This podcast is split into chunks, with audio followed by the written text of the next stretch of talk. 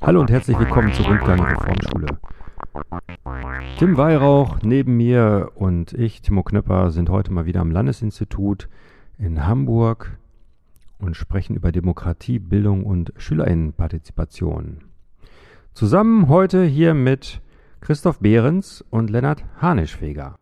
Ich bin Christoph Behrens, ich bin ähm, ursprünglich Lehrer an der Stadt Hafen, St. Pauli gewesen und ähm, bin jetzt seit zehn Jahren am Landesinstitut, erst mit einem kleineren Stellenanteil und jetzt ähm, komplett und bin hier für die Bereiche Demokratiepädagogik, Projektdidaktik und bin Mitglied im Team für Menschenrechts- und Demokratiefeindlichkeit und, ähm, und versuche und war lange Zeit auch Lehrer für die oder Verbindungslehrkräfte für die Schülerinnenkammer und versuche eigentlich ähm, ganz viele Ideen in die Schule zu holen, Zivilgesellschaft in die Schule zu holen und, und ähm, durch verschiedene Ideen, verschiedene Veranstaltungen und ähm, ähm, bin jetzt mit meiner Kollegin Johanna Jönk auch Landeskoordination für Schule und Rassismus. Auch noch ein wichtiges Tool, ähm, um sozusagen auch mal als Schule sich zu positionieren. Und seit einem Jahr jetzt auch für den Bettini-Preis zuständig. Auch da sammle ich natürlich ganz viele Projekte von SchülerInnen ein, die sich ähm, gegen jegliche Form von Diskriminierung auseinandergesetzt oder sich, sich gewehrt haben und, ähm, und dann ähm, tolle Projekte äh, bei uns eingereicht haben. Und am 27. Januar haben wir jetzt die große Preisverleihung im Ernst-Deutsch-Theater in anderthalb Wochen. Freue ich mich sehr drauf. Cool, ja, danke, dass du da bist. Ja, ich bin Leonard Haneschweger. Ähm, ich bin Lehrer für die Fächer Englisch und Politik bzw. Gesellschaft.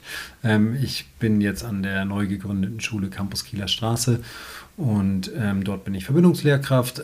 Ich bin zusätzlich hier am Landesinstitut tätig mit einem kleinen Anteil meiner Stelle im äh, Bereich Demokratiepädagogik, arbeite da zusammen mit Christoph ähm, an, an Fortbildung. Also ich mache viel Fortbildung, ähm, Fortbildungsangebot zum Beispiel zum Klassenrat. Ähm, wir arbeiten aber auch im Bereich von so, wir machen so Ideenwerkstätten ganz gerne. Wie kann eigentlich Unterricht insgesamt ähm, partizipativer gestaltet werden, also auf die Ebene auch mal drauf zu gucken. Ähm, und äh, auch so ein bisschen, wie können wir zum Beispiel Tools nutzen, digitale Tools, aber auch ähm, analoge Tools nutzen, um besser äh, ähm, demokratisch handeln zu können in der Schule.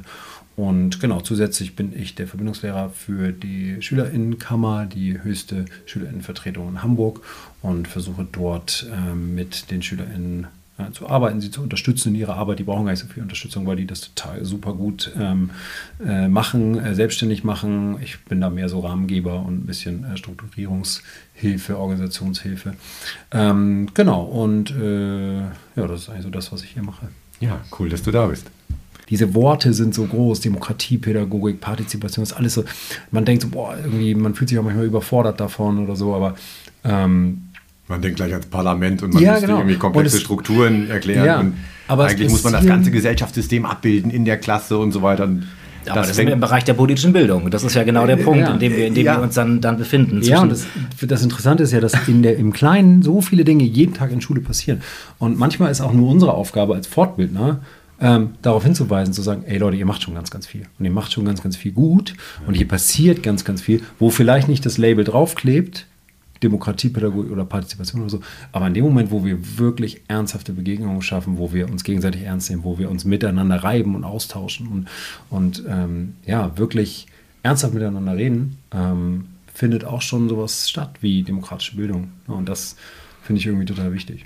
Das ist immer die Frage, kann man Haltung unterrichten oder kann man das beibringen? Ne? Das ist ja ganz viel immer eine Haltungsfrage und das ist wie bei so vielen Sachen, aber ich finde es bei uns so essentiell. Sind wir neugierig auf die Schülerinnen?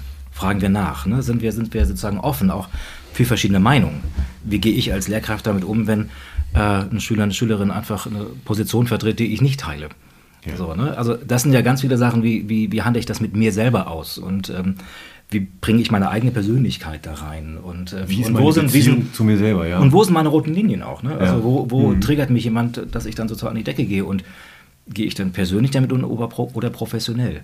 Das sind dann verschiedene Punkte und das ähm, macht die ganze Sache so spannend in den Fortbildungen und unsere liebsten Fortbildungen, äh, sage ich jetzt mal wir, aber sind ja schulintern, dass wir dann ähm, in den Schulen arbeiten mit den Kolleginnen, weil da kriegt man genau diese Themen dann, mhm. dann eher zu fassen, als wenn wir hier am Landesinstitut eine zentrale Fortbildung anbieten, machen Klassenrat und dann haben wir alle nach einer halben Stunde verstanden, was ein Klassenrat ist ähm, und können dann durch weitermachen. Das ist auch nicht schlecht, aber es ist was anderes. So, ja. Ne, weil sozusagen dieser Beziehungsaspekt gerade bei uns in der Arbeit und auch die Haltung da ganz, ganz wichtig ist. Ja, und Haltung unterrichten, Haltung vermitteln, aber auch Haltung entdecken. Also was ist eigentlich meine eigene Haltung als Pädagoge ne, oder Pädagogin? Was ist eigentlich meine eigene? Ich glaube, das ist eine Frage, die wir uns im Alltag als Lehrkräfte auch total selten stellen, weil wir gar nicht die Gelegenheit dazu haben, das zu tun, ne? weil wir so im, in, den, in, in, in unseren ja, Alltagszwängen und in unseren, in unseren Abläufen irgendwie und auch ne, Termine und hier und da.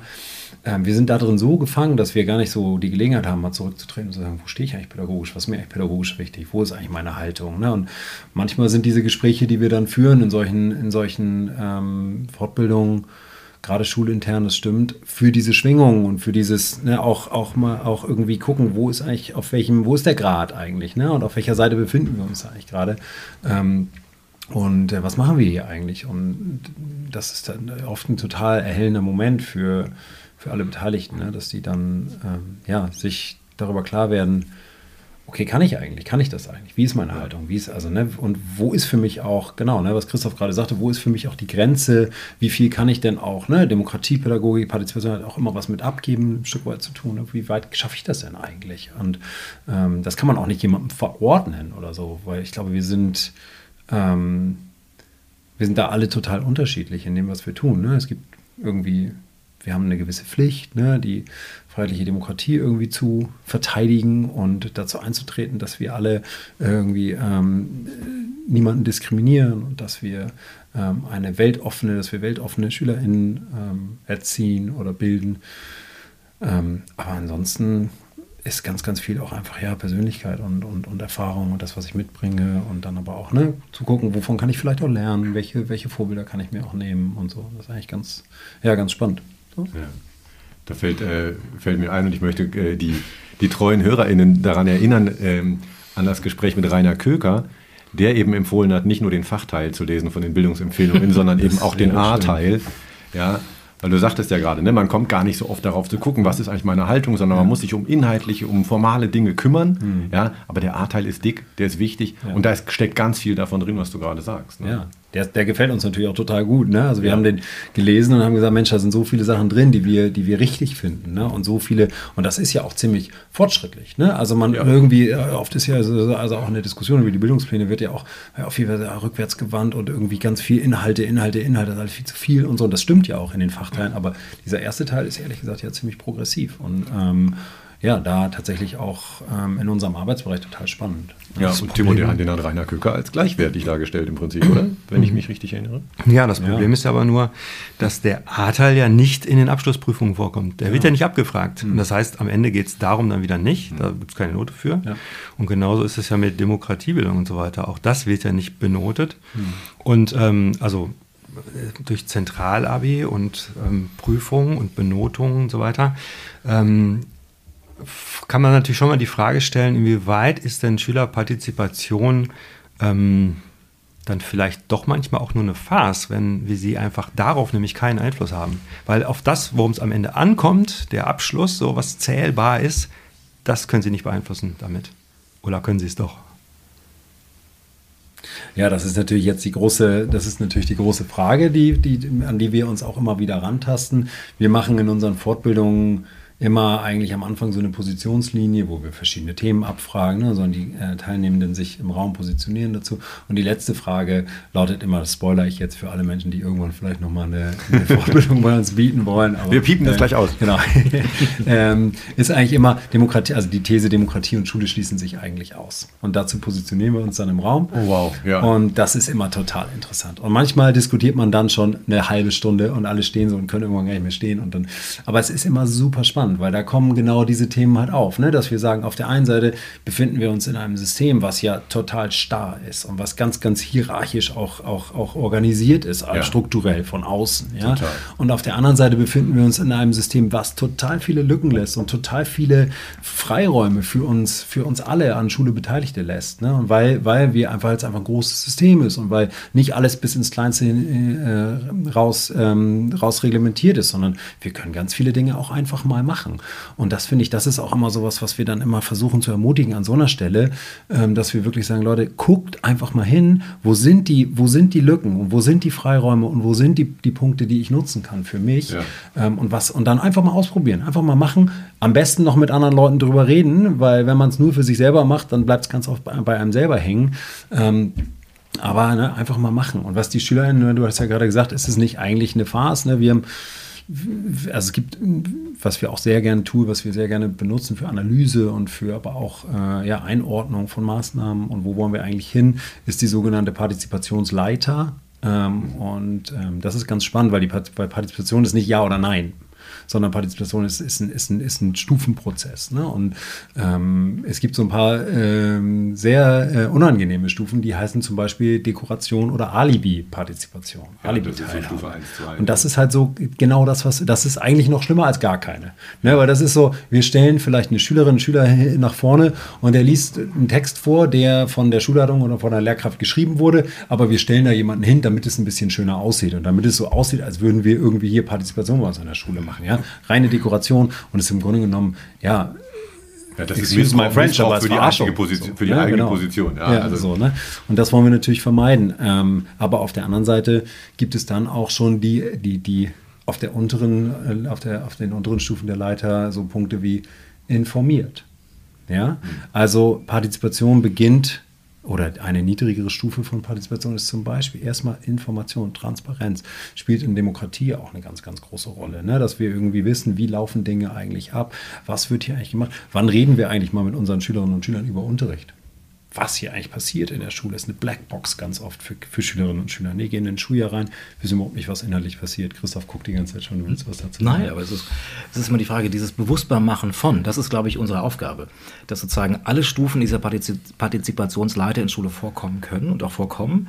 Aber dieses Bewusstmachen, wo sind wir eigentlich gerade? Und ist es wirklich Partizipation?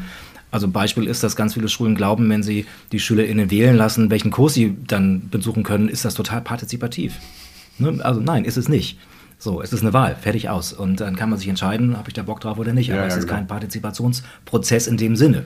So, und, und dann darauf nochmal hinzuweisen, was macht ihr da eigentlich und wo seid ihr und, und wen habt ihr mit wie eingebunden, wen habt ihr wann informiert und ähm, dieses Bewusstbarmachen von, das ist ganz wichtig. Und ähm, das ist in kurzen Fortbildungen immer schwierig. Lennart und ich haben ähm, mit der Deutschen Schulakademie, jetzt Bosch Stiftung, ähm, eine Werkstatt entwickelt, die über zwei Jahre geht. Dort nehmen 13 Schulen teil, jeweils ein Mitglied der Schulleitung, zwei Lehrkräfte und zwei Schülerinnen, also fünf Personen mhm.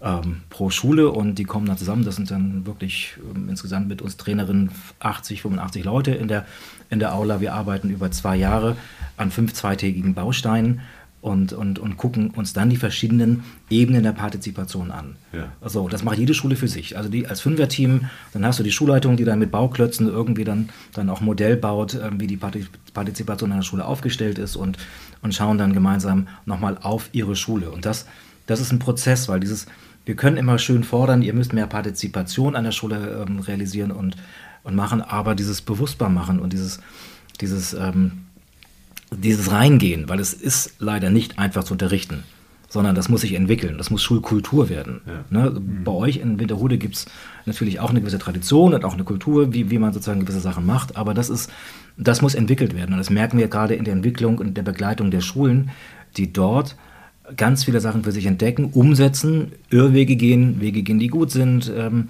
und so weiter. Und das ist ganz schön zu beobachten. Wann findet der Klassenrat statt?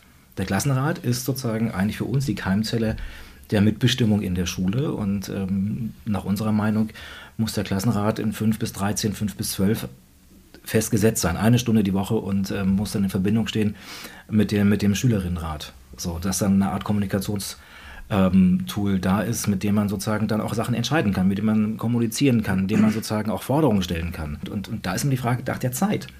Hm. Das ist freiwillig. Jede Schule muss diesen Klassenrat selber stricken. Ja. So, oder auch nicht. Ne? Oder auch nicht. Auch nicht, machen. auch nicht das ist ja auch eine Entscheidung, die man und trifft. Ne? Ich weiß, dass zum Beispiel in Berlin ist der Klassenrat jetzt verbindlich eingeführt. Dass mhm. sozusagen da, glaube ich, in den Klassen 5 bis 10 äh, muss der Klassenrat gemacht werden. Und ähm, das ist natürlich eine Sache, die, die, die wir sehr unterstützen und auch, und auch gut finden würden, wenn, wenn es ein Ort ist, wo Mitbestimmung dann erlebt werden kann, weil in der Klasse werden Sachen ausgehandelt und wir erleben häufig, dass der Klassenrat dann nur eine Art Meckerrunde ist. Ja, genau, ja dass, das, er nur, dass, er nur, dass er nur gestimmt wird, dann werden Konflikte geklärt zwischen zwei SchülerInnen und, und, und, und so weiter. Und das, das ist es nicht. Ne? Also wir versuchen die Konflikte, die alltäglichen Konflikte aus dem Klassenrat rauszunehmen, sondern den als, als Mitbestimmungsgremium zu etablieren, der nach gewissen äh, auch schon starren Regeln erstmal funktionieren mhm. muss. Ähm, damit man sozusagen Mitbestimmung, damit man ähm, auch Forderungen stellen kann, dass es ein Diskursraum wird. Wir würden gerne das der Klassenrat äh, als Raum genutzt wird, wo man über Politik redet, wo man über die Schule redet, wo man über Unterricht, natürlich über Unterricht redet und auch Forderungen stellt. Ja. Was läuft gut, was läuft nicht gut. Also das und zwar nicht nur über Methodik, sorry, ja, sondern auch über Inhalte. Ja. Ne? Also das ist, das ist auch etwas, was wir immer wieder versuchen zu sagen. Redet über die, den Unterrichtsgegenstand. Redet mit euren SchülerInnen darüber, was passiert eigentlich in der Schule, was wird gelernt. Ne? Und die Auswahl ist so groß, auch in den neuen Bildungsplänen ist die Auswahl so groß, dass man auch, auch Entscheidungen treffen kann, gemeinsam mit Schülerinnen und Schülern. Ne? Stimmt, man könnte die Bildungspläne gemeinsam anschauen ja. und sagen, hey, guck mal, das ist jetzt Pflichtteil, ja, okay, steht da Pflicht, es wurde ja auch demokratisch entschieden irgendwo, mhm. ja, das müssen wir machen. Und guck mal, das können wir uns aussuchen, ob wir das und das machen. Das genau. ist zwar immer noch nicht Partizipation. Ich hatte, das äh, erinnert mich so sehr an das Gespräch mit Herrn Köker, ne, wo ich auch gesagt habe, man könnte das doch auch eigentlich in vielen Schulen auf die Ebene des Individuums bringen. Ne? Was, lerne, was lerne ich mhm. eigentlich? Was interessiert mich? Wo möchte ich eigentlich hin? Ja, und da ist das Gegenargument natürlich, dass nicht jedes Individuum und nicht jede Schule es hinbekommt, einen guten Lehrplan zu stricken. Ja, und das, dass man das quasi dann inhaltlich ein Stück weit absichert. Ja. Und das kann man auf der einen Seite nachvollziehen und auf der anderen Seite tötet natürlich die Bürokratie immer das Interesse des, des Menschseins, des Individuums ein Stück weit ab, wenn man das da übertreibt. Hm. Aber auch die Frage, was erwartet mich? Was erwartet ja. mich in Klasse 9 im September oder im mhm. Februar?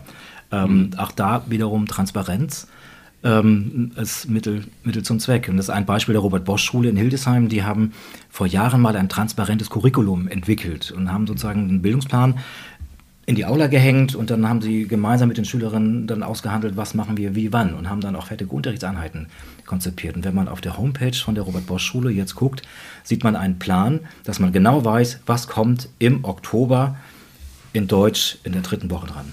Das ist sehr reglementiert, ja. aber zumindest weiß man, was drankommt. Und dann kann man sozusagen nochmal ganz anders loslassen, kann ganz anders kreativ werden, wie man sozusagen dann, dann auch unterrichtet. Und es ist ja auch nicht so entscheidend, wenn das dann vielleicht im Oktober, sondern im November drankommt. Ja. Das ist ja immer so ein bisschen so eine Angst, ne? wenn man über so Jahrgangsübersichten, Jahrgangskurricula und so spricht, dass dann so, oh, ich muss dann jetzt in den sechs Wochen und wenn ich dann mal krank bin und so. Ne? Also da, da, da, da hören wir dann auch viele Sorgen. Ne? Und das ist ja auch, es sind immer alles nur Rahmen, ne? die wir uns geben wollen. Aber es bietet natürlich wahnsinnige Chancen, auch zu gucken, was machen wir eigentlich in den unterschiedlichen Fächern. Ich bin zum Beispiel Englischlehrer und wenn ich jetzt in Englisch zum Beispiel eine Einheit mache zu äh, The Passive, ja, und dann, ähm, also ne, ziemlich, ziemlich trockenes grammatisches Thema. Ist jetzt erstmal nicht das, was die Leute unbedingt abholt.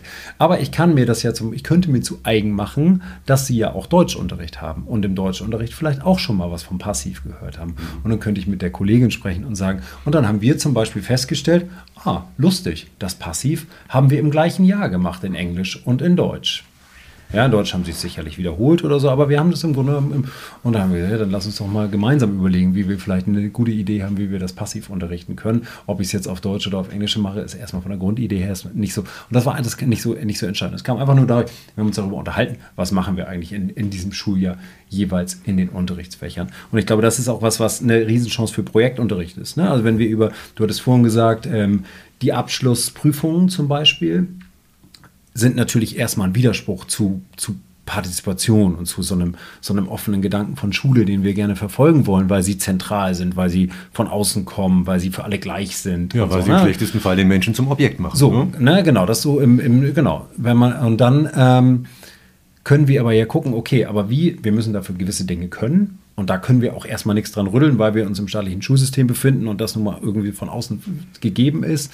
Ähm, aber wir können ja gucken, wie kommen wir dahin, wie lernen wir die Dinge. Und wenn wir die Dinge nicht in einem klassischen Unterrichtssetting, wo irgendwie, ne, wie Unterricht vielleicht vor 20, 30 Jahren war, da steht eine Lehrkraft vorne und erzählt, wie es funktioniert, sondern man unterrichtet projektorientiert zum Beispiel. Ne? Also Projektunterricht und Partizipation, demokratische Schule sind, gehen natürlich Hand in Hand. Ne? Die sind absolute, absolute Geschwister und möchten und müssen eigentlich miteinander gehen, weil so können wir das miteinander verknüpfen, dass wir sagen, wir unterrichten projektorientiert damit wir das schaffen, damit wir innerhalb dieses relativ starren Rahmens inhaltlich und abschlussprüfungstechnisch, ähm, dass wir da trotzdem unsere Neigungen entwickeln können, unsere Fähigkeiten einbringen können. Und ne, ich glaube, in Winterhude ist es ja auch äh, schon traditionell, wird es schon lange gemacht, dass da projektorientiert unterrichtet wird, wenn ich, wenn ich das, dieses, äh, die Schule ähm, richtig ähm, in Erinnerung habe.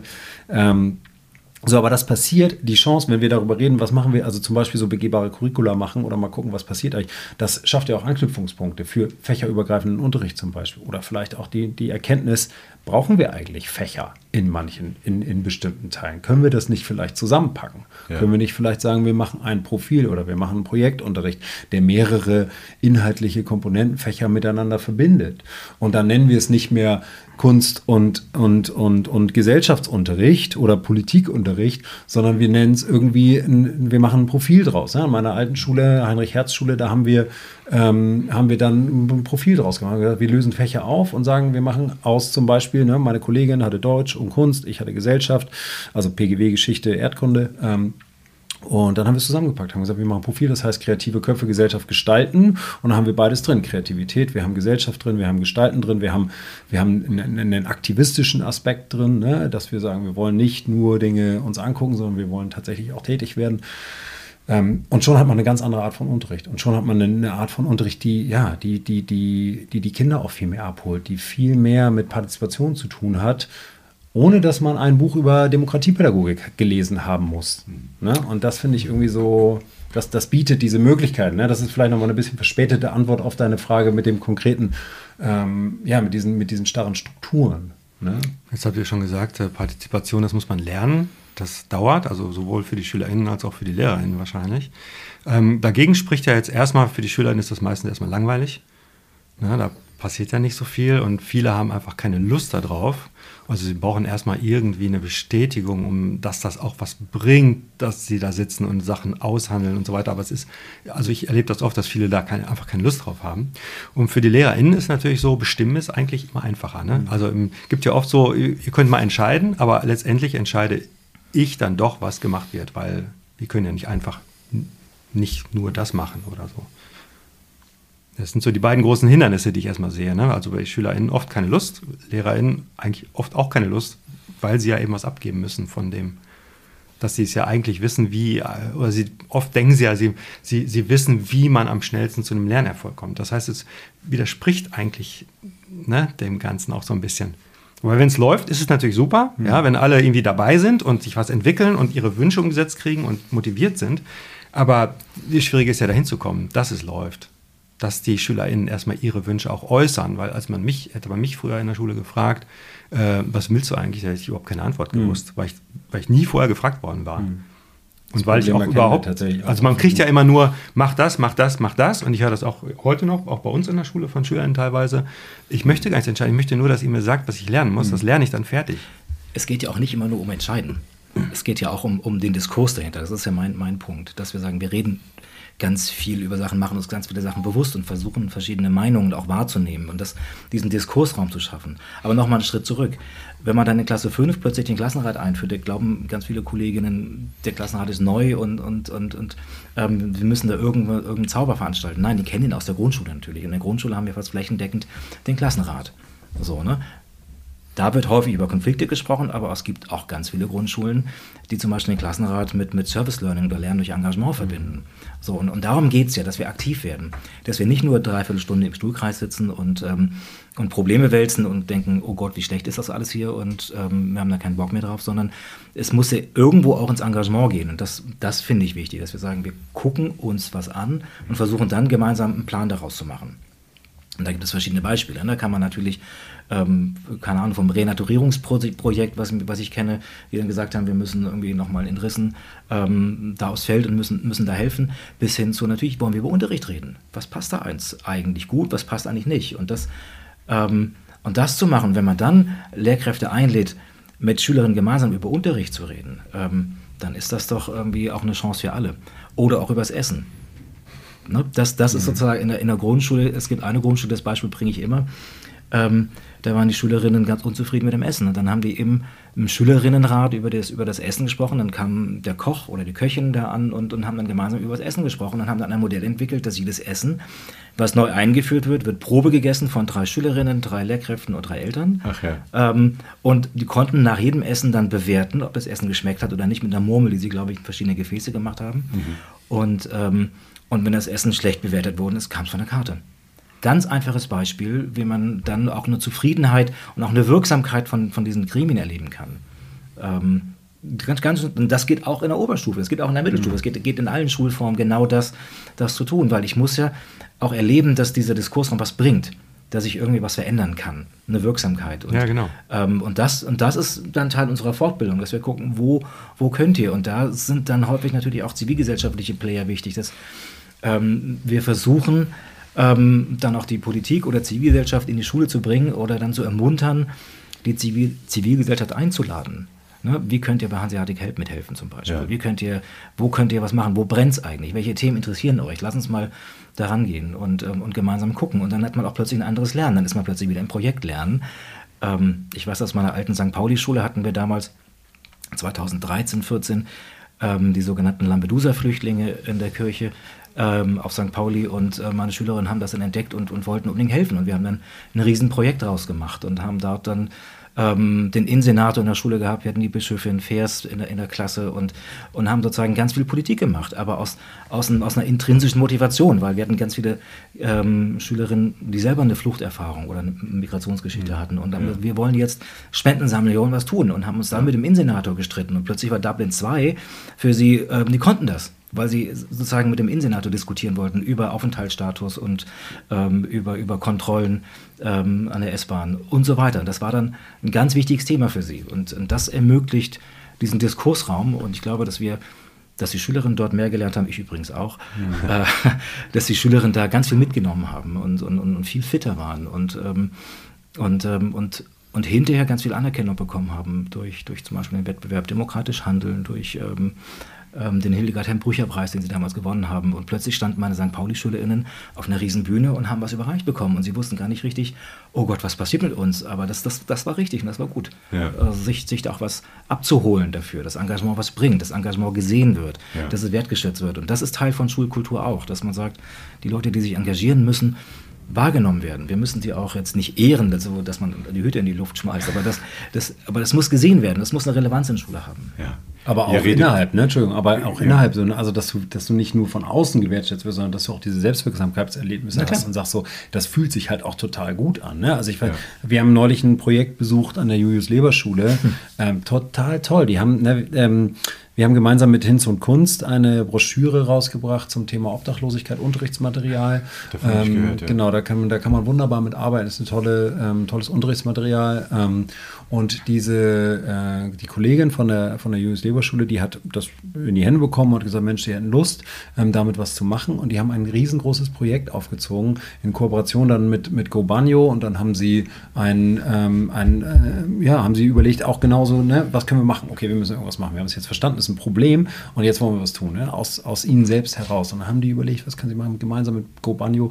Und jetzt haben sie gerade, haben sie ähm, haben im, in, dem, in dem Café Mathilde in Ortensen da mitgeholfen geholfen, äh, sonntags da Kuchen verteilt und Kuchen gebacken und haben da, waren da sofort mittendrin. Beim ersten Mal, wo sie da waren, waren irgendwie jemand ausgefallen und sofort irgendwie in der ersten Reihe bei der Ausgabe und sind in Kontakt gekommen mit Menschen, äh, mit Obdachlosen. Ne? Und, ähm, und, und das war total erhellend für die. Ne? Und wir haben die getroffen und das waren Zehntklässler, die waren jetzt so, also die waren, die haben da wirklich, die haben mit einer Begeisterung von diesem Projekt erzählt. Das war sowas von toll. Und das war, die haben zusätzlich noch ganz viel Wertschätzung von außen gekriegt. Jetzt war gerade im Hamburg-Journal der Bericht darüber, wie sie, ähm, die, wie sie, die haben dann Socken, Thermosocken gesammelt, weil das so Thema war, wo von Gobanio, die haben gesagt, das fehlt uns total oft. Ne? Und das war so konkret und toll. Dann haben sie an ihrer Schule irgendwie, ich weiß nicht, hunderte Paar ähm, Thermosocken gesammelt und haben die dann übergeben. Ähm, und das war ein Bericht im, im, im, im Hamburg-Journal, wo man die, die, die SchülerInnen dann sieht, wie sie das übergeben. Und man, man konnte denen richtig beim Wachsen zusehen. So, ne? Also, wir waren da, glaube ich, auch total beim, wie aufgeregt und engagiert ihr seid. Ja, es ist ja mega. Ihr macht ja ein Ding nach dem anderen. Und bei jedem Ding möchte ich einhaken und jubeln und sagen, ja, genau. Ähm, für zwei Querverweise nehme ich mir gerade kurz mal die Zeit, und wenn ich darf. Ähm, einmal, wir haben vor einem Jahr äh, liebe Grüße an Marco Baumgärtner. mit dem waren wir im Gespräch und der macht an der Winterhuder Reformschule gerade die, die komplette Umstellung der Ernährung und bezieht SchülerInnen mit ein und es wird ganz legendär. Also liebe Grüße an der Stelle. Das war als Lehrer neu an der Reformschule, war das die Folge, ne? Mit Marco. Ja, ja, genau. Ja. Ähm, also für, für den Marco Baumgarten, Dankeschön. Also für den geneigten Hörer und die geneigte Hörerin, das nochmal zum Nachhören. Und ähm, es gab gerade einen Bürgerrat Ernährung, ein außerordentlich spannendes Experiment ähm, von Mehr Demokratie und der Bundesregierung. Die haben einen Bürgerrat zusammengestellt, 160 Leute, der den Querschnitt der Bevölkerung repräsentieren soll. Und die haben sich Gedanken gemacht um Ernährung in der Gesellschaft. Und ihr wichtigster Punkt mit der höchsten Priorität war, es muss kostenloses Schulessen und Kitaessen geben, weil viele SchülerInnen, ich glaube 23 Prozent, im Prinzip so mangelernährt sind in Deutschland, ne, durch Armut und so weiter, dass sie kognitiv nicht so an Schule teilnehmen können, wie, es gut wäre und wie es wichtig wäre. Fundamentales demokratisches Ding. Es hängt eben mit Ernährung ganz eng zusammen. Du hast eben was gesagt, ähm, dass das vielleicht langweilig ist. Ich glaube nicht, dass das langweilig ist. Ich glaube, es ist anstrengend. Ich glaube, das ist der Punkt. Ähm, und was wir machen in Schule an, an, an Partizipation und an, an Demokratiepädagogik ist ganz oft anstrengend. Also ich gucke auf den Klassenrat. Und der Klassenrat ist für mich als Lehrer und ich habe, also ich mache viele Fortbildungen zum Klassenrat und ich glaube, dass ich ganz gut weiß, wie Klassenrat eigentlich funktionieren soll. Ist wahnsinnig anstrengend. Ich habe eine fünfte Klasse gerade ähm, und der Klassenrat ist für mich im Moment die anstrengendste Stunde der Woche, die ich mit denen habe. Mhm, man muss richtig viel halten, ne? Ey, man muss so viel aushalten und man mhm. muss so viel, also dieses Abgeben und dieses auch, auch, auch Unruhe auszuhalten, aber auch auszuhalten, dass sich Diskussionen halt im Kreis drehen und dass ich eigentlich weiß, okay, ich könnte, also ich eigentlich liegt, die, liegt der Weg, den wir gehen sollten, aus meiner Perspektive eigentlich auf der Hand. Mhm. Aber was mache ich jetzt als, als begleitende Lehrkraft? Ne? Im Klassenrat bin ich ja Ratsmitglied, das heißt, ich bin auch einfach gleicher unter Gleichen. Und du bist habe, gleichberechtigt genau, quasi. Absolut. Okay. Ja, ja. Okay. Ich melde mich, wenn ich was zu sagen habe. Ich, ich stehe auf der Redeliste. Ich habe eine Stimme bei Abstimmungen. Also ähm, das ist, das ist, ich habe da keine Sonderrechte. In Klammern, ich bin natürlich weiterhin die Lehrkraft und dafür verantwortlich, dass ja. niemand körperlich oder psychisch oder wie auch immer verletzt Sie können wird, jetzt nicht entscheiden, ne? was heute frei ist. Ähm, jetzt jetzt bin ich gespannt. naja, also wir können natürlich darüber reden, was wir mit so einem Tag anfangen. Ja, ja. also wenn wir jetzt sagen, ähm, also das, ich finde, man kann darüber reden, zu gucken, wie gestalten wir gemeinsam die Zeit. Ne? Also machen wir vielleicht auch mal statt Unterricht, fachlichem Unterricht, was anderes. Ja, also gibt es Wünsche, wie man vielleicht. Und es muss ja nicht sein, wir hängen alle rum und machen nichts, sondern wir Klar. machen mal was anderes als Unterricht. Und das können wir schon entscheiden im Klassenrat gemeinsam. Klar. Ähm, irgendwie, na, also zumindest wenn man Unterricht versteht als ein Projekt von Menschen, von allen Menschen, die daran beteiligt sind. Dafür bin nicht nur ich als Lehrkraft verantwortlich, was im Unterricht passiert, sondern alle daran Beteiligten. Und das ist erstmal halt meine Klasse und gegebenenfalls Sonderpädagoginnen, Sozialpädagoginnen. Alle sind dafür verantwortlich. Was ein geiler Satz. Natürlich. Ist ja, also, du sagst natürlich, aber überhaupt diese Verantwortung zu sehen und zu teilen und zu sagen, das ist genauso deine Verantwortung, gerade dass es hier geil läuft ja. in dem Klassenrat, ja. wie meine. Ja. Und nicht nur im Klassenrat, sondern auch im Fachunterricht. Ne? Also mhm. alle, alle Menschen, die in diesem Raum sitzen ähm, oder die in dieser Lerngruppe sind, oder auch, ne, ich bin jetzt an einer, an einer, neuen Schule, Campus Kieler Straße, da haben wir ein offenes Raumkonzept zum Beispiel, wir haben keine Klassenräume, ähm, sondern wir haben Lernlandschaften und da ist es sogar über die Klasse hinaus. Also alle Menschen, die sich zum Beispiel in der Lernlandschaft aufhalten und gerade lernen wollen, sind dafür verantwortlich, dass alle anderen hier auch gerade lernen können. Und das sind nicht nur wir Lehrkräfte, die da begleiten, Lernbegleiter sind und natürlich auch ein Stück weit Aufsicht führen und gucken, dass die, dass die Regeln eingehalten werden. Aber ähm, alle sind dafür verantwortlich, sonst kann es, sonst kann es in meinen Augen nicht funktionieren. Ne? Ähm, aber wir sind von der, ich wollte ja eigentlich was zur Langeweile und zur Anstrengung sagen. Ähm, und ich, ich, und deswegen ist das, glaube ich, der Grund, warum ähm, wir auf diese Frage, ähm, was wünschst du dir eigentlich in der Schule? Wie möchtest, wie kann sich eigentlich Schule verändern? Was wünschst du dir für die Schule? ganz oft gar nicht so eine richtige, einfache Antwort bekommen von Schülerinnen und Schülern, weil es halt anstrengend ist, sich darüber Gedanken zu machen, was wünsche ich mir eigentlich. weil man dann wirklich in, in, in die Tiefe gehen muss und nicht nur sagen kann, Schule finde ich doof oder Schule finde ich gut oder Schule finde ich so mittel, sondern überlegen, was finde ich eigentlich gut daran? Was finde ich eigentlich nicht so gut? Oder was könnte sich eigentlich verändern? Dann muss man sich damit auseinandersetzen. Aber dafür müssen wir natürlich auch Räume öffnen. Wenn wir unsere Schülerinnen und Schüler vollballern mit Inhalten, dann haben wir auch keine Räume dafür geöffnet. Und ne, dann ist sowas wie der Klassenrat halt der Raum, wo man darüber mal nachdenken kann und auch ein bisschen reflektieren kann. Oder auch mal, wir haben vorhin, ich weiß gar nicht, ob die Mikros da schon liefen, aber wir haben vorhin darüber gesprochen, wie wichtig ist es, jemanden mal zu fragen, wie geht es dir eigentlich? Und auch das ist ja eine Gelegenheit im Klassenrat, wirklich mal zu fragen, wie geht es dir eigentlich? Was, was ist, oder wie geht es euch als Klasse gerade? Was liegt oben? Meine Klasse, meine letzte, äh, vor, nee, vorletzte Klasse, ähm, Stadtteilschulklasse, neunte Klasse so. Und dann ging es, da habe hab ich die Frage gestellt, immer mal wieder im Klassenrat, wie geht es euch? Was liegt gerade oben auf?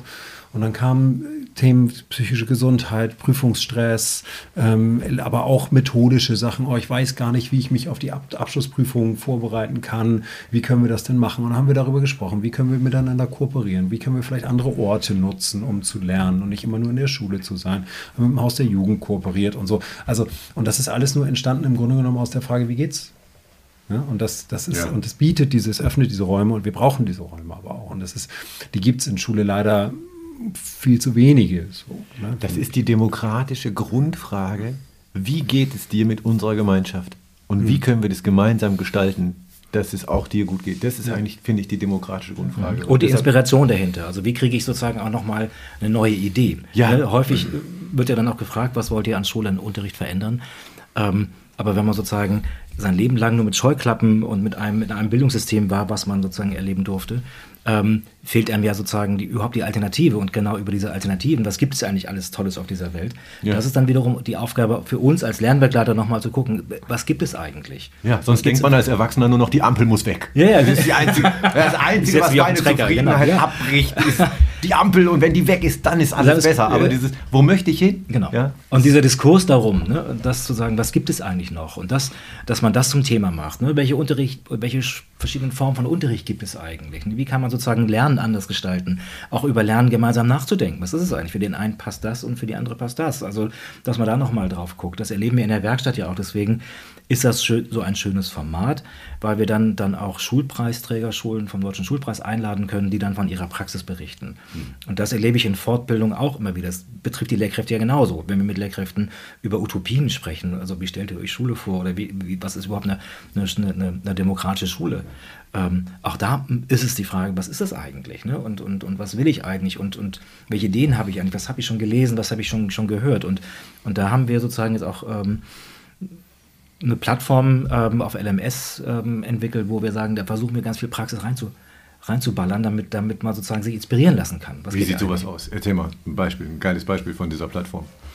Ja, Beispiel ist natürlich dieses, dieses begehbare Curriculum einfach. Ne? Das, ja. das ist von der Robert-Bosch-Schule, was wir ja. vorhin schon hatten. Ja. Dass man gucken kann, wie können Schüler gut beteiligt werden. Ja, das ist ne? mega inspirierend so, auf jeden Fall. So, das ist eines. Das andere ist von wegen natürlich, dass, wie, ist ein, wie, wie hat eine Schule das als, als Gesamtsystem geschafft, einen Klassenrat zu etablieren, ähm, mhm. ähm, dass, sie, dass sie Mitbestimmung wirklich leben dass es, dass es sozusagen in sich geschlossen ist, dass man sagt, wirksame Gremien, wirksame Gremienarbeit, ne? also, wie das unterstützt wird auch. Ne? Mhm. Das, das, ist, das kommt ja nicht von ungefähr, sondern das muss ja auch in Schule angeleitet werden. Wir müssen SchülerInnen ja auch befähigen, das zu tun. Ja. Die müssen reden können, die müssen argumentieren können, die müssen das Zutrauen haben, auch vor einer LehrerInnenkonferenz zu stehen. Und das sind, das sind alles Sachen. Ne? Wir die, hatten ja die Schule aus dem Sauerland, aus Kierspe. Ah, stimmt, richtig. Ähm, hatten wir zu Gast auch in der Werkstatt. Ähm, und das war ganz spannend. Ähm, die, haben den, die haben einen Preis von der Deutschen Gesellschaft für Demokratiepädagogik gewonnen ähm, für ihr demokratiepädagogisches Konzept. Und wir haben uns das angeguckt, haben uns das durchgelesen und haben gedacht, das ist eigentlich genau das, was wir brauchen. Weil die haben überhaupt nichts Besonderes gemacht. Da war kein, also sowas wie in Hildesheim irgendwie, wo wir sagen, wir machen ein Curriculum, was also wirklich faktisch begehbar ist. Ja, es steht in der Aula und wir können da durchlaufen. Mhm. Äh, so ne, ist ja schon irgendwie was, wo man sagt, okay, ist recht innovativ. Aber die haben eigentlich nichts Besonderes gemacht. Die haben eigentlich Gremien gemacht und haben die Gremienarbeit neu gedacht und haben die irgendwie ernst genommen und haben gesagt, wir müssen die miteinander verknüpfen. Wir müssen den Kompetenzen zuweisen und wir müssen ähm, ja, versuchen, zu Strukturen zu schaffen, zum Beispiel durch so Jahrgangsparlamente, die sie noch eingezogen haben, dass auch zum Beispiel FünfklässlerInnen, SechsklässlerInnen den Mut, das Selbstbewusstsein, das Vertrauen haben, ihre Belange in den Schülerinnenrat zum Beispiel einzubringen. Weil das ist oft etwas, ne? eine SV ist oft irgendwie geleitet von eher älteren SchülerInnen, so Jahrgang erfahrungsgemäß so neun aufwärts in der Regel. Manchmal sind auch Jüngere dabei, das ist toll, aber oft sind es halt ältere Schülerinnen und Schüler. Und dann haben manchmal die, die, die jüngeren SchülerInnen so ein bisschen Probleme, ihre, ihre Ideen und ihre Wünsche in so einen Schülerinnenrat einzubringen. Ne? Und die haben so ein System eingeführt mit, mit, mit Jahrgangsräten vorher, wo die sich schon mal mit der Klasse absprechen konnten, mit den anderen KlassensprecherInnen absprechen konnten, schon mal über ihre Ideen schon mal so ein bisschen grübeln konnten, schon mal ein bisschen weiterentwickeln konnten, zum Beispiel. Ja, und dann, und solche Dinge ähm, sind für mich eigentlich immer die, die schönsten Beispiele für, für so demokratiepädagogische ähm, Modelle, die man dann auch übernehmen kann als Schule, weil man muss das Rad nicht neu erfinden, ja. sondern man muss einfach die Dinge, die da sind, ernst nehmen. Und da haben wir in Hamburg tatsächlich auch einigermaßen Glück, weil wir ein, ein relativ, was das angeht, ein relativ fortschrittliches Schulgesetz auch haben. Ne? Also die Gremien in Hamburg, also ich bin Verbindungslehrkraft für die, für die Schülerinnenkammer ähm, und auch die Schülerinnenkammer ist ein wirklich ein politischer Player in mhm. Hamburg. Mhm. Ne? Also die sind wirklich, die sind eng dran, die haben sich, ne, also jetzt haben wir, Herr Rabe ist nun nicht mehr da, aber der hat ähm, sich regelmäßig mit der Schülerinnenkammer getroffen, zum ja. Beispiel. Ne? Und zwar nicht nur die zweimal im Jahr, die er musste, sondern mhm. wirklich mehrfach auf Anfrage immer wieder, war eigentlich immer gesprächsbereit. Und das ist wirklich etwas, wo, wo das gehört wird. Ne? Ja. Das ist nicht so, ja, irgendwie, ja, wir müssen das haben, steht halt irgendwo, und dann machen wir das so pro forma, sondern das wird ernst genommen. Und wir haben da in Hamburg eigentlich wirklich ganz gute Voraussetzungen. In der Werkstatt haben wir die eine Schule aus Schleswig-Holstein ähm, und die, ähm, die sagen zum Beispiel, bei ganz vielen Sachen eine Schulkonferenz als Beispiel. Ja, in der Schulkonferenz sitzen Lehrkräfte, Eltern und SchülerInnen zu gleichen Teilen. Ja. An einer großen Schule beispielsweise fünf aus jeder Gruppe, fünf SchülerInnen, fünf Eltern, fünf Lehrkräfte und zwei Personen aus der Schulleitung und eine Person aus dem nicht-pädagogischen Personal. Ähm, nee, eine Person aus der Schulleitung, Entschuldigung, sind insgesamt 17. Ja. Ja. Wenn man jetzt mal, und man braucht für die allermeisten Entscheidungen in der Schulkonferenz, die ja nun mal das größte, höchste Entscheidungsgremium einer jeden Hamburger Schule ist, staatlichen Schule ist, ähm, braucht man eine einfache Mehrheit. Und wenn man jetzt mal guckt, was ist bei 17 eine einfache Mehrheit, dann findet man relativ schnell heraus, dass man nur zwei Gruppen braucht. Das heißt, die SchülerInnen müssen eigentlich nur eine andere Gruppe, zum Beispiel die Eltern oder die Lehrkräfte, auf ihre Seite ziehen. Mhm. Und dann können sie, eine, können sie, haben sie Mehrheit in der ja. Schulkonferenz und können richtig fundamentale Dinge an der Schule entscheiden. Also wir haben ja ganz viele Gremien, gibt es ja, oder es gibt ja demokratische Strukturen, die etabliert sind. Und das Schwierige ist ja immer eigentlich, diese zu füllen.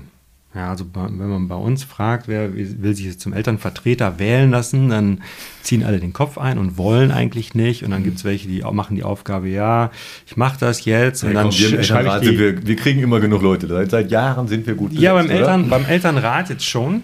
Ja. Ähm, aber bei den Elternvertretern gibt es halt einmal welche, die, die machen das Allernotwendigste. Die leiten mal eine Info weiter per Mail.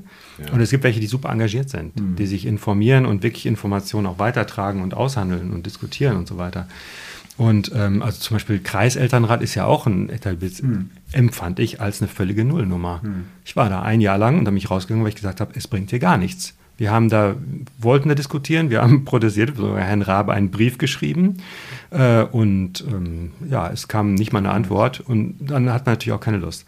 Mhm. Ja, also da kann man engagiert reingehen, aber wenn man denkt, okay, das ist hier nur, damit wir irgendwie ein bisschen reden können, aber das, das, das hat keine Auswirkung, dann braucht man da ja auch nicht mitzuarbeiten. Ja, das ist ne? eine Analogie zum Klassenrat. Ne? Wenn ich die, nicht die Erfahrung mache, dass das was bringt, dass ich wirksam werden kann, das, das zieht sich ja durch das ganze Leben durch. Das ist ja gar nicht auf Schule beschränkt, sondern ich mache da mit, wo Sinn macht für mich persönlich. Ja. Das muss Sinn machen. Mhm. wenn ich den Sinn nicht sehe oder verliere, dann höre ich ja auch auf, mich zu beteiligen. Ne? Gar keine Frage. Oder, oder suche mir was anderes. Und das ist natürlich auch eine Rückmeldung, die wir von Schülerinnen häufig bekommen. Ich habe keinen Bock, mich in Schule zu engagieren. Ich bin jetzt bei Fridays for Future oder mache jetzt irgendwo anders mit. Ne? Also wo ich auch noch viel selbstbestimmter agieren kann. Ne? Das ist auch ein ganz wichtiger Punkt. Und ähm, dann versuchen wir mal, bringt diese Themen in die Schule. Mhm. Genau. So, das, das, das, das ist unser Appell immer. Bringt diese Themen in die Schulen, engagiert euch für, gegen, was. Das muss in die Schule rein. Zivilgesellschaft muss in die Schule rein. Ihr müsst diese Themen verhandeln. Gerade durch diese lange Schulzeit, durch die Ganztagsschule, ja. ähm, geht ganz viel Zeit für politische Bildung verloren, die, die früher einfach da war, weil man einfach Zeit hatte. So, und, und, und das kann Schule gar nicht abbilden, diese Diversität. So, und deswegen versuchen wir mit ganz vielen Playern ab in die Schule oder, oder raus aus der Schule ähm, ähm, macht euch schlau, trefft euch, engagiert euch, macht mal. Und das, das finde ich, und wenn man das hinkriegt, dann, dann wird Beteiligung auch einfacher, weil man sozusagen gleich ein Engagement dann, dann hat. So, und, und, und sobald man aktiv wird, ist es dann ein anderes Erlebnis. Und das macht ja auch was mit uns Lehrkräften, wenn ich das Gefühl habe, ich, ich habe ähm, irgendein Setting mitkreiert, wo die Schülerinnen was erleben konnten, wo wir was geschaffen haben. Das verändert ja mich auch als, als Lehrkraft, beziehungsweise verändert ja meinen Unterricht auch und meine Haltung dahinter und gucke, ja, jetzt haben sie ganz anders gelernt plötzlich. Mhm. Und, ähm, und das, das erlebe ich auch gerade das Beispiel aus der Julius Leber Schule ne, mit der Lehrerin. Die, die arbeitet sich gerade einen Wolf, aber die hat da Bock drauf. Mhm. So, ne, und die lebt das Ding gerade. Ich kriege Anrufe nachts um elf noch von ihr, weil das halt so, weil sie das, weil sie das so lebt, weil sie da Bock drauf hat und Fragen hat und, und das ist gut. Sie brennt richtig. Es gibt es in einigen Schülerinnen die Forderung nach einem Freitag, ne, nach einem Homeoffice-Tag und auch das kann man natürlich fordern. So, mhm. ähm, dass wir sagen, wir brauchen einen, einen selbstbestimmten Tag in der Woche, den man vielleicht selber, selber sich wählen kann. Der wird uns nicht als Fehlstunden angerechnet, sondern als Homeoffice-Zeit. Warum nicht? Also das kann man doch, und mit dieser Forderung kann man doch erstmal in die, in, in die Schule reingehen und gucken, was macht das mit der Schule und, und, und gucken, wie kriegt, man, wie kriegt man das hin. Ja, ähm, wie könnte spannend. man deutlicher sagen, ja. äh, ich vertraue dir, als wenn man sagt, ja, ja du kannst gut. auch mal, ne, klar, da gibt es Aufsichtssachen, die geklärt sein müssen und so weiter. Das geht Keine Frage. Für, für Sechsjährige, aber ähm, das ja, es gibt auf jeden spannend. Fall viel Potenzial, Schule weiterzuentwickeln. Wir hatten auch schon mal darüber nachgedacht. Man könnte auch, es gibt bestimmt SchülerInnen, ähm, die besser abends lernen können. Und es gibt bestimmt LehrerInnen, die auch lieber eigentlich abends in die Schule kommen würden als tagsüber.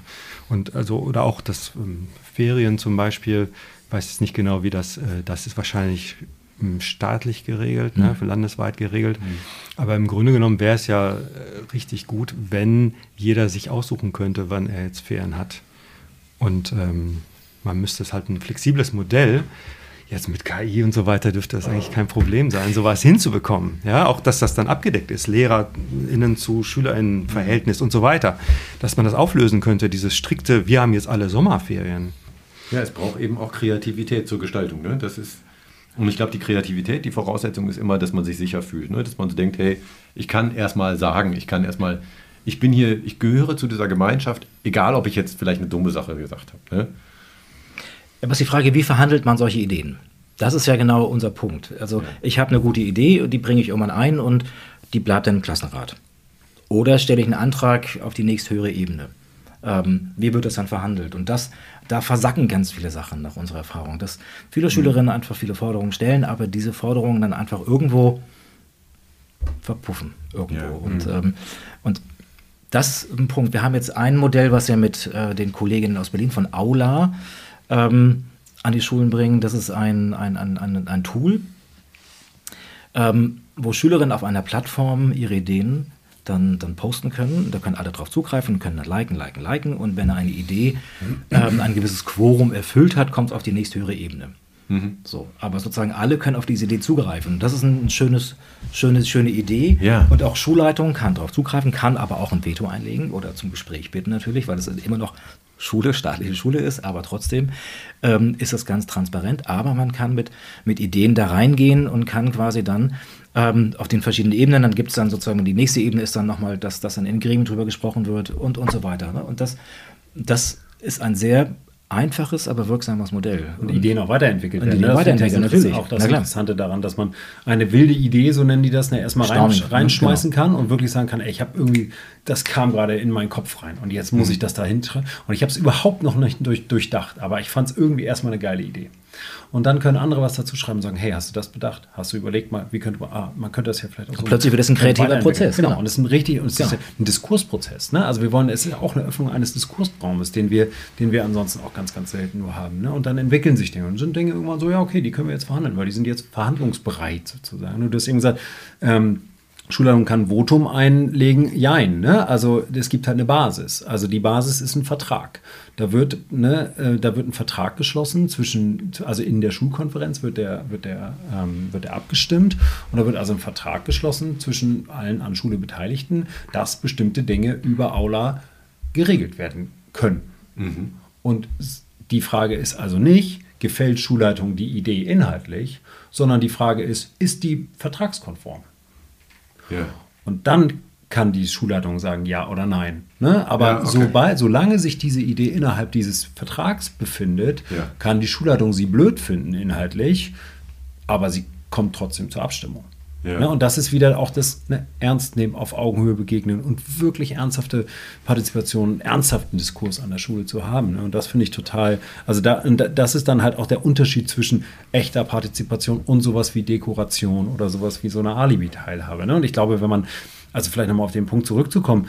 Ähm, du hast vorhin gesagt, im Eltern, Kreis Elternrat war das so, ja, wir haben noch nichts gehört und dann warst du irgendwie frustriert und bist rausgegangen. Ne? Verständliche, verständliche äh, Verhaltensweise, ähm, die aber, wenn man das mal aufs größere, auf die, auf die größere, Ebene zieht, ähm, ja total problematisch wird, wenn ich also und das meine ich gar nicht als Vorwurf an dich, als, als antidemokratisch oder so, sondern einfach, ähm, weil es, weil es so, weil es die, die, ähm, wenn ich die Erfahrung mache, dass etwas, dass so ein Gremium Dekoration ist und eigentlich gar keine, gar keine, dann, dann führt es mich weg von der Demokratie. Und das haben wir gerade äh, auf kommunaler Ebene, also hier äh, auf Hamburg-Ebene. Wir haben oft den Fall, dass wir Volksinitiativen haben, ja, mhm. äh, die Unterschriften sammeln und dann kommen diese Formulierungen äh, juristisch sinnigerweise vor das Verfassungsgericht und das Verfassungsgericht sagt, nee, und dann musst du deine Volksinitiative neu formulieren mhm. und dann musst du dieselben Unterschriften nochmal sammeln. Mhm. Und so viel Energie musst du erstmal aufbringen. Ne? Also das ist quasi auf Schulebene ist es so, dass es quasi einen verbindlichen Rahmen geben muss, damit du wirklich mit deiner Initiative drin bist.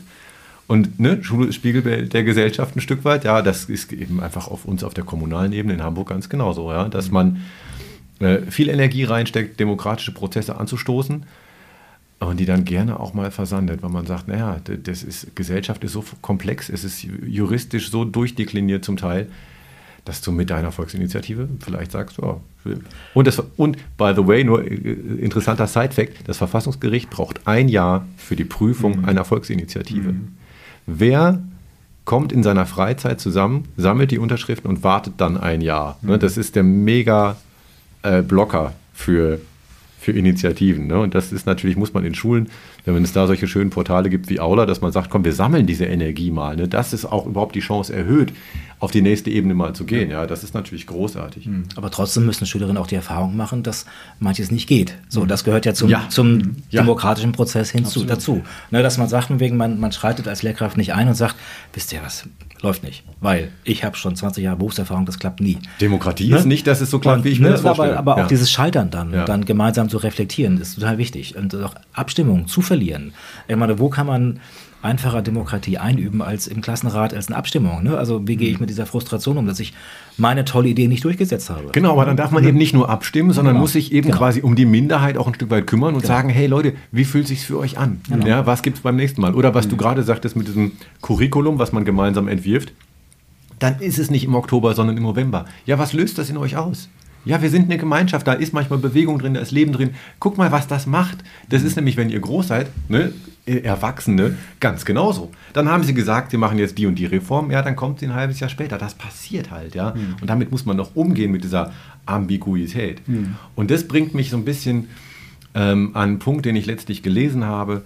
Wenn Leute wenig Ambiguitätstoleranz haben und dann ihnen was passiert, was ihre Biografie erschüttert, dass sie sich dann schnell ins Antidemo oder ins Undemokratische, möchte ich hm. jetzt mal sagen, bewegen, äh, hm. sei es äh, ja, sei es eine religiöse Orientierung, die radikaler ist, oder sei es eine politische Ansicht, wo man sagt, meine Güte, das ist vielleicht auch ein bisschen eingefahren. Ähm, da habt ihr ja wahrscheinlich auch Erfahrung. Was macht man arbeitet man da präventiv oder wie geht man mit solchen Strömungen um? Es ist ja jetzt global so. Vor zehn Jahren hatten wir 70 Prozent, glaube ich, der Nationen waren demokratisch. Jetzt sind es 50. Es ist also ein, ein Rückgang der Demokratie.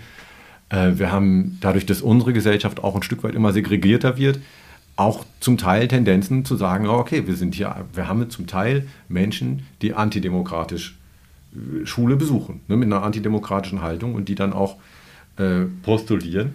Ähm, wie geht man denn damit um? Ja, ich habe ein bisschen das Gefühl, dass es bei uns eine Reformschule noch relativ bequem ist, aber es gibt ja auch in Hamburg Stadtteile, ähm, wo das krasser ist.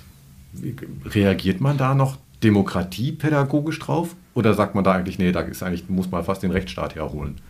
Na, das ist ja die Frage. Demokratie muss ja erlebbar sein und wenn nicht in Schule, wo sonst? Das ist ja unsere Antwort, dass wir sagen, wir müssen ja. hier Demokratie erleben und müssen Erfahrungsraum eröffnen, dass man ähm, gehört wird, dass man Sachen mit, mit, mitentscheiden kann und nicht. Gar keine Frage. Aber Schule ist natürlich ein Spiegelbild der Gesellschaft und, ähm, und wir müssen die Sachen jetzt aushandeln. Bestes Beispiel ist natürlich Umgang mit, Israel, mit, mit dem Krieg in Israel-Gaza.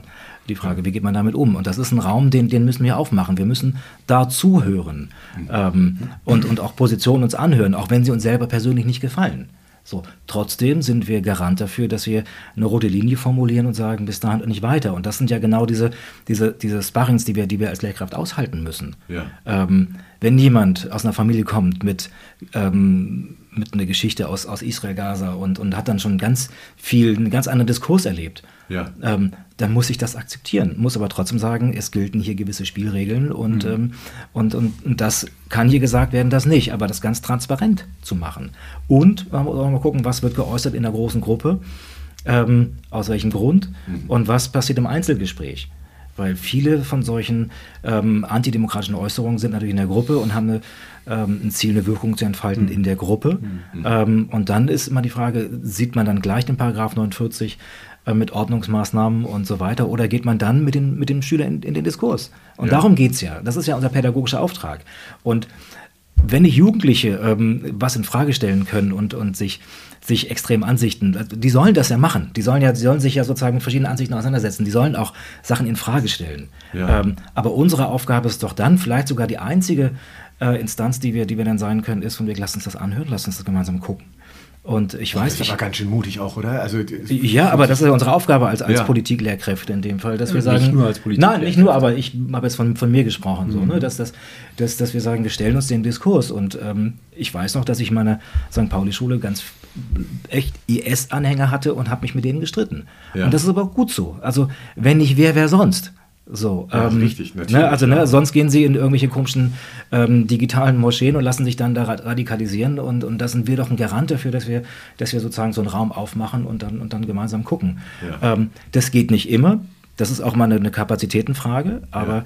aber wichtig ist von wegen, dass man, dass man zuhört, gerade bei dem aktuellen Konflikt, dass man zuhört, dass man, dass man guckt, was, was macht das mit euch? Ne? Da sind wir wieder bei der Frage vom, vom Anfang. Stimmt.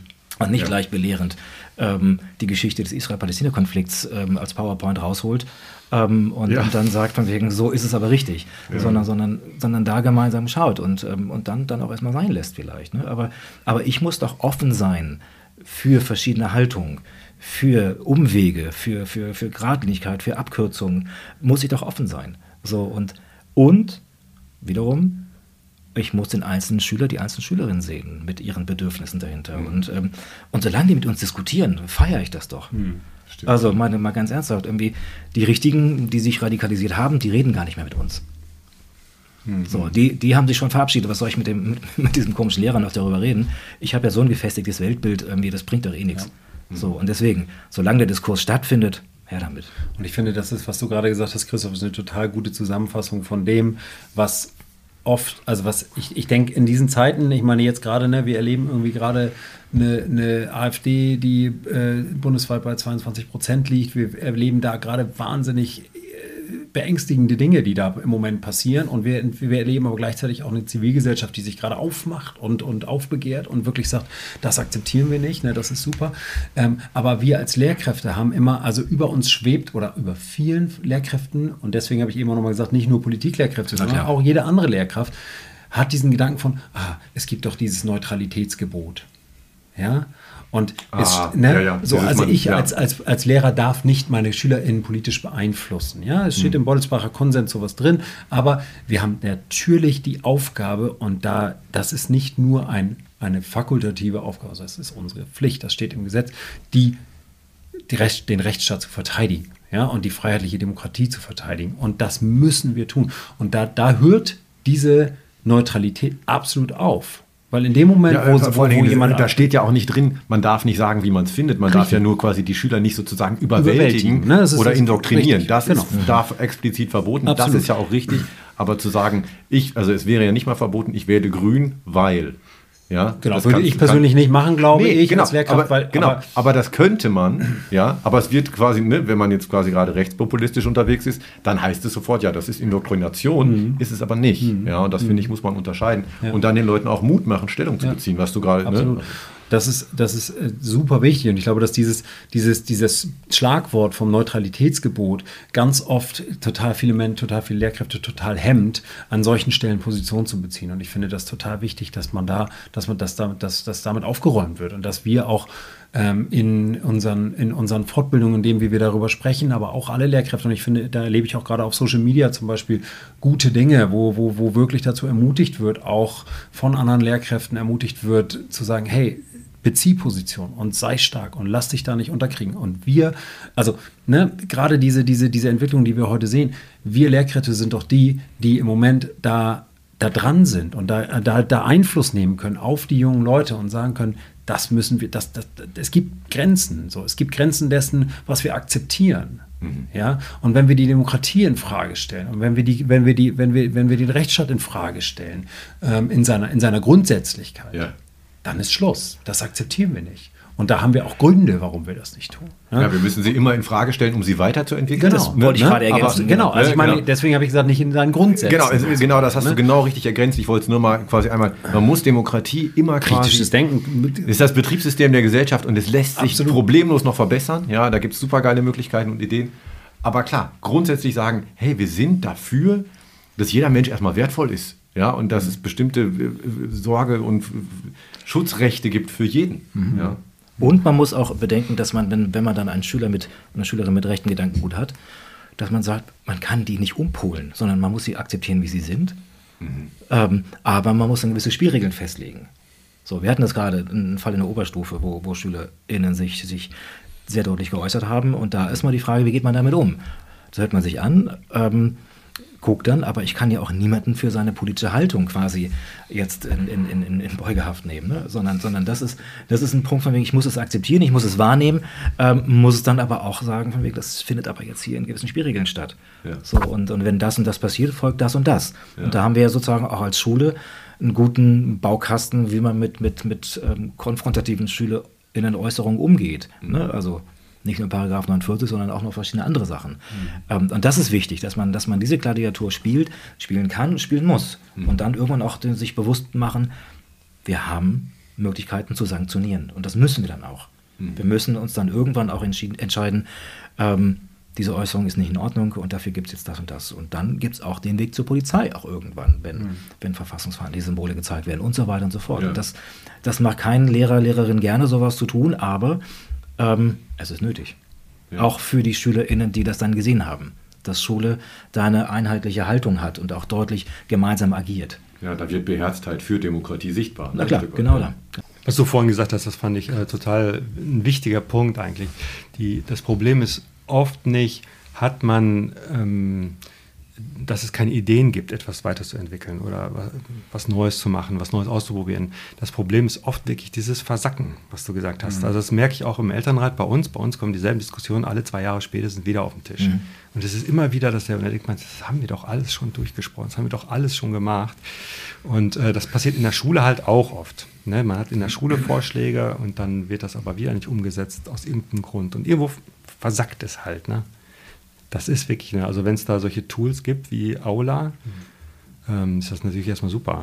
Wir kommen gerne an eure Schule und stellen Aula vor, das ist überhaupt keine Frage, beziehungsweise ja. die, die Kolleginnen von Aula, das ähm, machen wir sehr gerne. Also es ist, es ist ein schönes Tool, auch das ist anstrengend, aber es, also das lohnt ist, sich. Ist das jetzt ein Konzept oder ist das eine App? Oder eine App, ja. eine App. Also es steckt auch ein großes inhaltliches Konzept dahinter, ja. aber technisch in Umsetzung. Aber es ist erstmal ein technisches App. Ding, was man benutzt. So. Genau, das ist das, wie gesagt, auf Dokum, gut dokumentiert auf der Homepage von, von aula.de. Mhm. Ähm, also das, das, spielt so ein bisschen mit der Liquid Democracy ähm, von den Piraten damals. Äh, Marina mhm. Weißband steckt auch dahinter und, mhm. ähm, und das, das ist ein schönes Tool. Guckt euch das an und das wird gerade auch angepasst nochmal und ähm, man kann ja gucken, passt das, passt es nicht. Es ist ja, das ist ja auch eine Entscheidung, dass man sich äh, nochmal aufmacht und sich gewisse Sachen anguckt und dann gemeinsam entscheidet, passt oder auch nee, lieber nicht. Wir machen lieber was anderes. Hm. Ja, ist cool. Ja. Ne, und das, und das versuchen wir in unseren Fortbildungen, dass wir, dass wir auch bundesweit gucken, was gibt es an Angeboten, die wir in die Schulen bringen können, was gibt es an Ideen. Und ich will nur ein Beispiel nochmal nennen, wo, wo auch Diskurs auch mal ein bisschen, ein bisschen anders sein kann. Es ist, ist die Tinkon. Ne? Das ist sozusagen die ähm, Jugendausgabe der Republika, ähm, der Digitalkonferenz aus Berlin. Die ist jetzt, glaube ich, schon zum siebten oder achten Mal in Hamburg gewesen. Wir haben das gestartet auf Kampnagel bei euch in der Nachbarschaft. und haben das jetzt ähm, einmal im Jahr im Zusammenhang mit dem Reeperbahn-Festival. Das läuft dann auf dem Heiligen Geistfeld. Mhm. Und da kommen dann die Leute von den sozialen Netzwerken ähm, dann in echt und, ähm, und dann kann man mit den Leuten diskutieren. Mhm. So, und da gibt es dann verschiedene Themen, die dann die Jugendlichen betreffen. Ich kenne davon die wenigsten, aber es gibt einen Jugendbeirat, der dementsprechend dann die ähm, die, ähm, die Speaker dann aussucht. Und, und das ist ein Format, was unglaublich gut läuft. Wir hatten, glaube ich, jetzt dreieinhalbtausend Schülerinnen auf dem Heiligen Geistfeld an zwei Tagen. Ähm, und da finden Diskurse statt. Und da kann man diskutieren. Ne? Also zum Thema Gender, zum Thema Ernährung, zum Thema Umwelt, zum Thema ähm, AfD, wie gehen wir mit, mit rechtspopulistischen Äußerungen um? Das ist eine Riesenplattform und das ist ein großes Fest, das zu tun. Das ist zwar nur eine zweitägige Veranstaltung, aber ähm, die ist anders. Hm. So, und da erleben Jugendliche und wegen so, oh, das ist ganz schön schick hier und das ist ganz schön modern und das ist irgendwie ähm, eine Freude zu sehen. Ähm, ja, gemeinsam mit der Schülerinnenkammer organisieren wir das. Wir haben an der Reformschule schon ganz viele Tools, ja. die Beteiligung und Individualität ermöglichen. Ja? Und da habe ich manchmal den Eindruck, dass dann sag ich mal, der Beziehungsfokus für die Lehrerinnen noch weiter aus der Perspektive gerät, weil sie sagen, wieso ist es doch schon so viel Individualität da, mhm. wofür jetzt noch Beziehung? Ja, das ist, das ist ein Problem, was, ich, was wir vorhin schon mal entwickelt hatten, glaube ich. Ne? Also dieses, dieses Stichwort individualisiert mhm. versus Gemeinschaft. Ne? Also wenn ich sozusagen einen individuellen Lernplan für mich habe, ähm, bin ich erstmal nicht offen für andere, wenn ich erstmal sozusagen nur bei mir hänge ne? und, und, und gucken, wie kriegt man da dann sozusagen was, was Gemeinschaftliches hin. Ja. So, und das, das ist eine schwierige, eine spannende Frage, die eigentlich will man ja auch einen Lehrplan, einen Lehrplan stricken, der sehr, sehr zugeschnitten ist auf die einzelne Person. Mhm. Ähm, aber trotzdem muss man sich immer gleichzeitig die Frage stellen, wo, an welchen Stellen kann man kooperieren, wo ist Kooperation sinnvoll und wo nicht. Mhm. So, und, ähm, und das ist ein spannender Punkt, den kann man natürlich auch gemeinsam mit Schülerinnen besprechen. Also letztendlich kann man sozusagen bei euch ähm, mal ein Assembly machen und sagen, wir laden ein und, und reden drüber, wie geht es euch eigentlich? Ja. ähm, ähm, wie seht ihr das? Mhm. Ähm, das wäre sozusagen jetzt mal so eine platte Antwort von mir. Ja, frag doch, ne, frag so, doch. Ja, aber so eine kleine Idee, aber so geil, wen soll man denn sonst fragen? So. Ja, wie fühlst du dich mit deinen Bausteinen? Fühlst du dich dann manchmal alleine? Mhm. Was könnte helfen? Äh, und das dann gemeinsam zu besprechen. Schöne ja. Frage. Und wir haben sozusagen auch Fortbildungen, die wir anbieten, wo wir dann Schülerinnen mit Lehrkräften zusammen mixen, zum Thema Klassenrat mhm. zum Beispiel. Mhm. So, und das, und das sind meistens die Fortbildungen, die, die, die am effektivsten sind, weil natürlich die verschiedenen Perspektiven da aufeinander prallen. Mhm. Und, und wenn Schülerinnen da sitzen und dann ähm, sich mal von den Lehrkräften anhören, wie anstrengend der Klassenrat dann doch ist für sie und, und, und, und dass sie manchmal sogar Angst vor dem Klassenrat haben, weil sie nicht wissen, was da auf sie zukommt. Das macht auch was mit den Schülerinnen. Also das meine ich halt. Ähm, rede drüber ja. und macht, macht den Raum auf. Und das Gleiche gilt natürlich, wenn die Lehrkräfte dann hören, ach, alleine ihre Anwesenheit, wenn sie immer so komisch gucken, Herr Behrens, hm. ähm, macht mich das schon irgendwie kirre. Ähm, allein wenn man, wenn man so reden kann, also her damit, ne? deswegen fragen ja. und, und einen Raum schaffen, aufmachen und dann ähm, gemeinsam darüber referieren, geht das allen so. Ja, da, da, kommt wieder mein Punkt, ist, die Basis muss Sicherheit sein. Ne? Ich muss vertrauen können, dass du dann, Herr Behrens, sagst, auch wenn ich sage, du guckst komisch, dass es danach immer noch okay zwischen uns ist. Genau, ne? genau. Ja. ja. und wir haben die Verbindungslehrkräfte auch noch gar nicht so richtig angesprochen. Ne? Also ich glaube, dass die natürlich auch nochmal eine total wichtige Rolle an so einer, an so einer Stelle auch spiel, äh, spielen können. Ne? Also auch dieses Vertrauen herzustellen, aber auch Dinge zu bündeln. Und ne, wir haben vorhin auch gesprochen über dieses Versanden von Dingen und so. Ne? Auch da ist natürlich auch eine Verbindungslehrkraft ähm, ein Stück weit vielleicht in der Verantwortung, aber hat auch die Möglichkeit, Dinge zu verstetigen. Ne? Ja. und auch zu unterstützen, weil das ist, also diese Prozesse sind total schwer.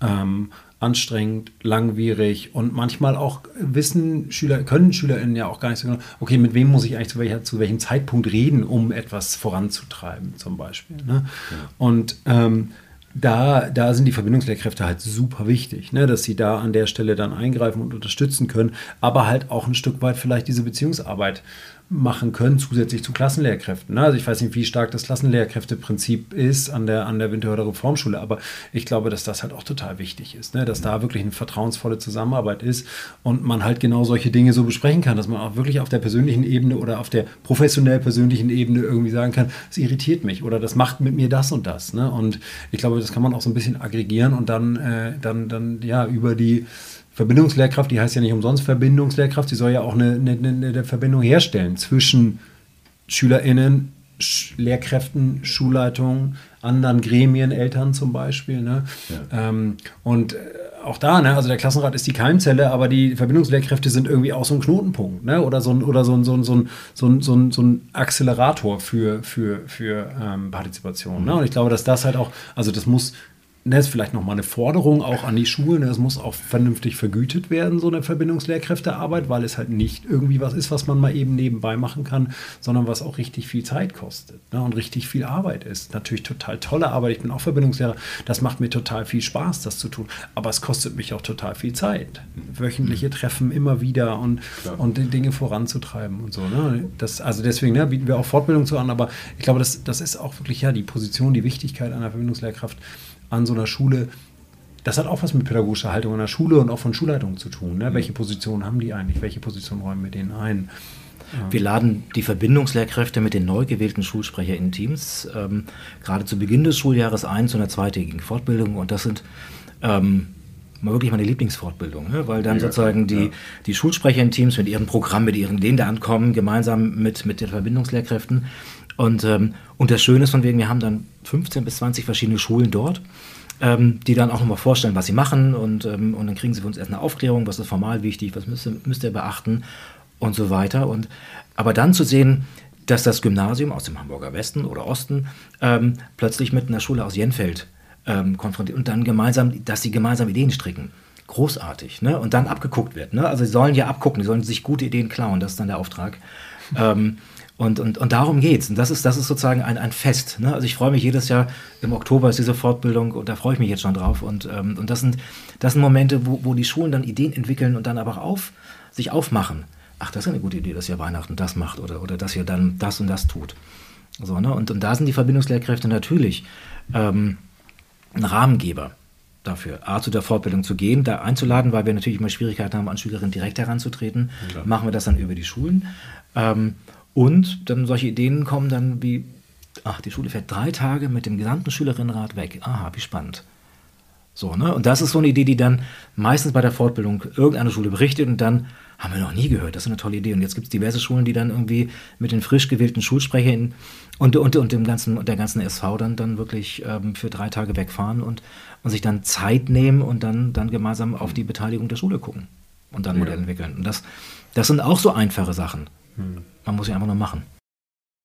Ja, hey, ihr beiden, das war ja ein wahnsinnig interessantes Gespräch, das mich ganz an ganz vielen Punkten berührt hat und meine Begeisterung völlig freisetzt. Ich finde es total klasse, was ihr da macht und dass ihr die Schulen in Hamburg da so unterstützt und eben auch die SchülerInnen konkret. Ähm, ja, das war wieder unser Rundgang Reformschule. Diesmal gar nicht so reformpädagogisch, aber im, im Kern ist es ein reformpädagogischer Gedanke. Ne? Beziehung in Beziehung gehen, äh, miteinander Gemeinschaft bilden und so ähm, total spannend. Ich möchte an dieser Stelle einmal Thies Rabe danken für seine Arbeit. Der hat, wir waren vielleicht nicht immer auf der ganz selben pädagogischen Schiene und haben uns vielleicht einige Sachen anders gedacht als er. Ähm, aber man muss sagen, er hat jetzt viele Jahre lang äh, auch einen soliden Job gemacht und äh, ich wünsche, also wir wünschen ihm für seine Gesundheit auf jeden Fall alles Gute. Und ähm, ja, wir wünschen ähm, der neuen Schulsenatorin, Frau Beckeris, alles Gute für Ihr Amt. Äh, toi, toi, toi. Und unseren Hörerinnen einen wunderschönen guten Tag. Bye.